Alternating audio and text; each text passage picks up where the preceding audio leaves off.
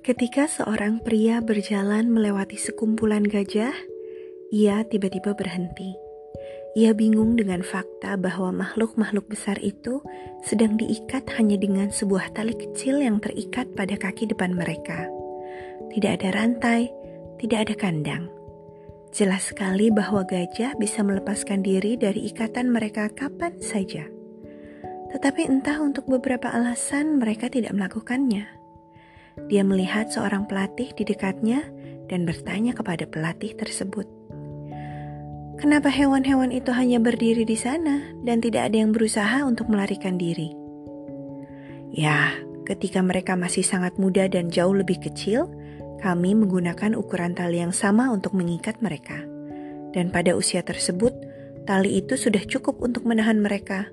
Saat mereka tumbuh dewasa, mereka dikondisikan untuk percaya bahwa mereka tidak dapat melepaskan diri. Mereka percaya bahwa tali tersebut masih bisa menahan mereka, sehingga mereka tidak pernah mencoba untuk melarikan diri. Begitu penjelasan dari pelatih gajah tersebut. Pria itu kagum Hewan-hewan ini bisa saja melepaskan diri kapan pun dari ikatan mereka. Tetapi karena mereka percaya bahwa mereka tidak bisa dan mereka terjebak tepat di mana mereka berada, mereka tidak ada yang lari. Seperti gajah, berapa banyak dari kita yang menjalani hidup bergantung pada suatu keyakinan bahwa kita tidak bisa melakukan sesuatu hanya karena kita tidak pernah mencobanya.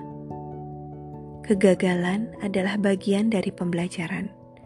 Kita tidak boleh menyerah untuk berjuang di dalam setiap kehidupan kita.